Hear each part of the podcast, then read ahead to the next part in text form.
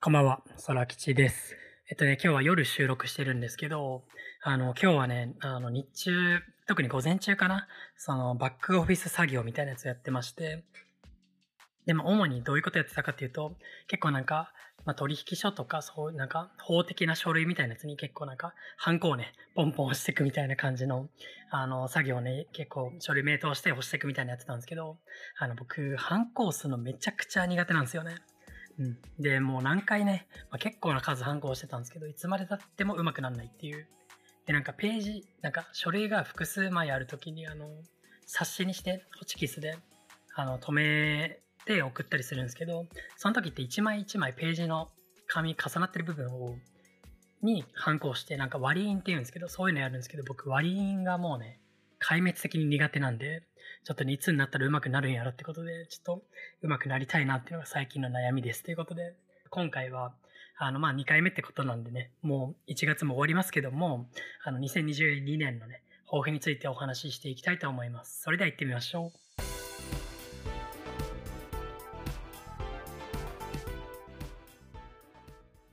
どうも、空吉です。会社経営をしながらクリエイティブ領域で仕事をしている留学生です。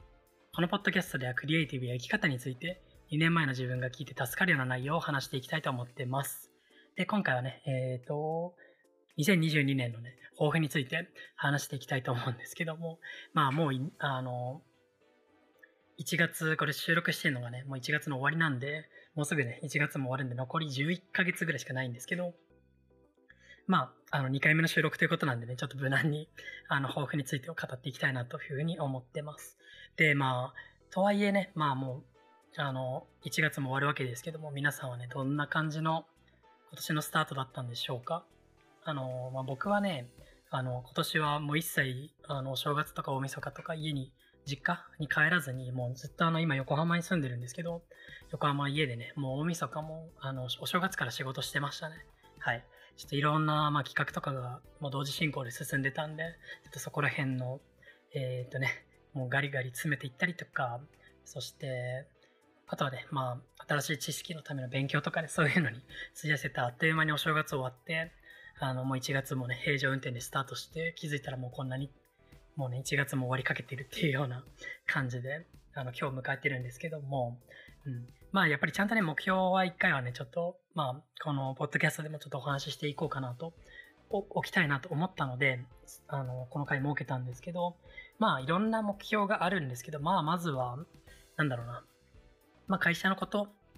とか、まあ、個人的なこととか、あとは、勉強とかね、あとはこういう発信活動とか、そこら辺になんか分けてお話できたらと思うんですけど、まあ、まずは会社のことかなということで話していきましょうか。えっ、と、まあ、会社のことについては、まあ、とりあえずね、あの、僕は去年の9月頃に、えっと起業、あの、会社をね、立ち上げたんで、まだね、ゴリゴリ1期目なん、一期目なんですけど、うん。まあ、あの、やっぱり後半、もっとね、あの、なんだろう、起業してみて、まずそもそも、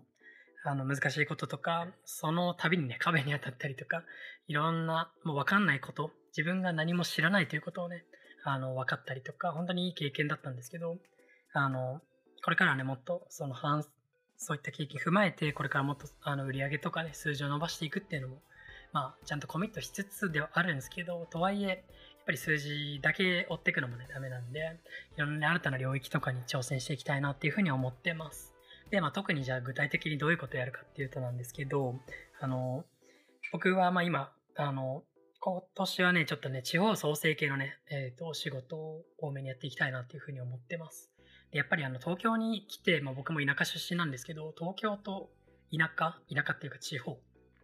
の、まあ、至るところでのね、やっぱり格差っていうか、全然環境も違うし、それこそ一つね、僕が仕事にしているクリエイティブの質とっても、東京で当たり前、スタンダードとされているクリエイティブと地方で、あの、スタンダードってされてるクリエイティブっていうのは全然違うし、やっぱりそれぞれの、まあ、発信、それ、まあ、個人個人が持ってるね、あの、知識だったりとか、スキルとかも全然変わってくるんで、そういったところをね、もっと、やっぱ僕が地方出身っていうのもあるんで、ちょっと盛り上げれるようにね、還元していけたらっていうふうに思ってます。で、まあそこら辺の活動に関してはね、結構、もう1月からね、ゴリゴリと、あの、いろんなところと組んで今進めているので、ちょっとね、今後、形になったらまた、改めてご報告できたらなというふうに思ってます。まあ、とりあえずね、あの、なんだろう、どんどん新しいこと挑戦しつつ、うん、あの、成長していけるようなね、で、どんどん大きくなっていけるような会社になっていけばいいなというふうに思ってます。ってとこですね。で、まあ、もう一個、あの、僕、個人的に今年すごい、もうね、現在、もうすでにコミットしてることがあって、それが何かっていうと、あの、英語学習、僕、今めちゃくちゃやってるんですよね。で、もう本当に今ね、だいたい夜10時に寝て朝5時ぐらいに起きてるんですよ。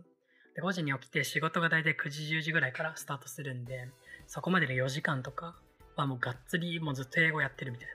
な感じで、もうかなりコミットしてやってて、も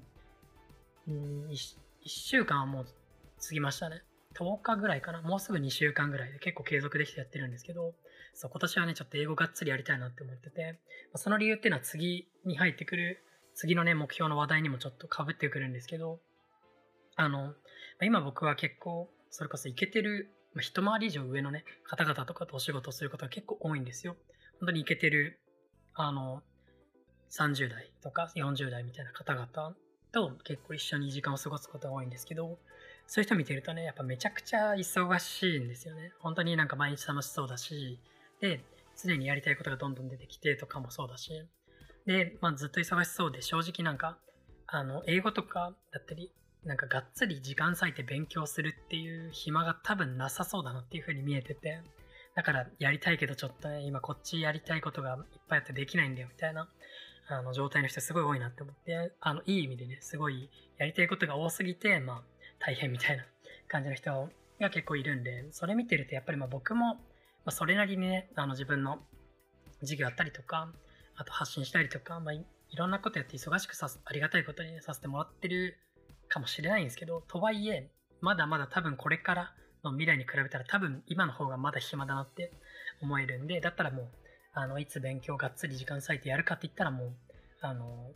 う生活リズム変えてでもね、今やっとこうと思って、僕本当はめちゃくちゃ朝弱くて、本当になんかもう仕事ない日とかも昼の2時とかに起きるような生活とか普通にしてたんですけど、で、朝全然起きれないみたいな感じだったんですけど、もうがっつり変えて、もう腹くくってね、もう5時から勉強するんだってことで、あの、生活習慣変えて今がっつりコミットしてるっていうのがあって、まあ、そこっていうのはちょっと将来的なビジョンにもなるんですけど、やっぱり海外にめちゃくちゃ行きたいんですよね。やっぱ僕は海外で仕事をしたいっていうのが最終的にあるし、あの、ちょっとね、あの、まあ、もっともっと活動の幅を広げていきたいなっていうビジョンがあるんで、そういう意味でも、あの、結構海外の方とね、ちょっとずつ今、東京出てきてお仕事することもあるんですけど、自分がもっともっと、まあ、英語とかもね、流暢に話せたらさらにキャリアとか、まあ、広がってったんだろうなと思って、うん。なので、そういう結構悔しいっていうか、機械損失もしてたので、やっぱり今がっつり冷たいなというふうに思ってやろうと思ってます。うん。で、まあ確かにね、英語話せる人って別に日本にもいっぱいいるんですけど、あの、英語だけ話せてもあんまり意味がないと思ってて、英語だけ話せる人いっぱいいるからね。そこにやっぱり自分の強みであるスキルをさらに持っていれば、かなり、あの、飛躍的なね、掛け算になるんじゃないかなっていうふうに思ってて、なんでね、ちょっと、まあ、自分が今持ってるようなクリエイティブなスキルを活かしつつ、英語もあの、習得してみたいな、どんどんね、キャリアアップを図っていきたいっていうのが結構ね、強く思ってて、まあ、シンプルに英語を話せたら楽しそうだよねってめちゃくちゃ思うんで、あの、コミュニケーションとか情報の幅も広がるしね、あの、だから、あの、その未来をね、すごい楽しみに今ね、もう地道に毎日もう朝もあの、真っ暗な時からね、勉強してるって感じです。なんでね、これも頑張りたいなって思ってます。で、えっと、あとね、これ、もう一個なんですけど、あの、これあんまりまあ、なんかインスタグラムとかそういうのであんまり言ってないっていうかあんまり言う予定もないんですけど、まあ、ポッドキャストで聞いてる方にだけ特別にお先に、あの、シェアしようかなって思ってるんですけど、僕は今大学休学してるんですけど、あの、4月からね、今年の4月から大学帰るんですよ。で復学することも決まってて、で、僕はまあ医療学生やってるんですけど、あの、最後のね、学年なんで、結構ね、あの、やることがね、詰まってるというか、まあ、普通のなんか大学4年生とはね、全然違うスケジュール感で進んでいくんですよ、1年が。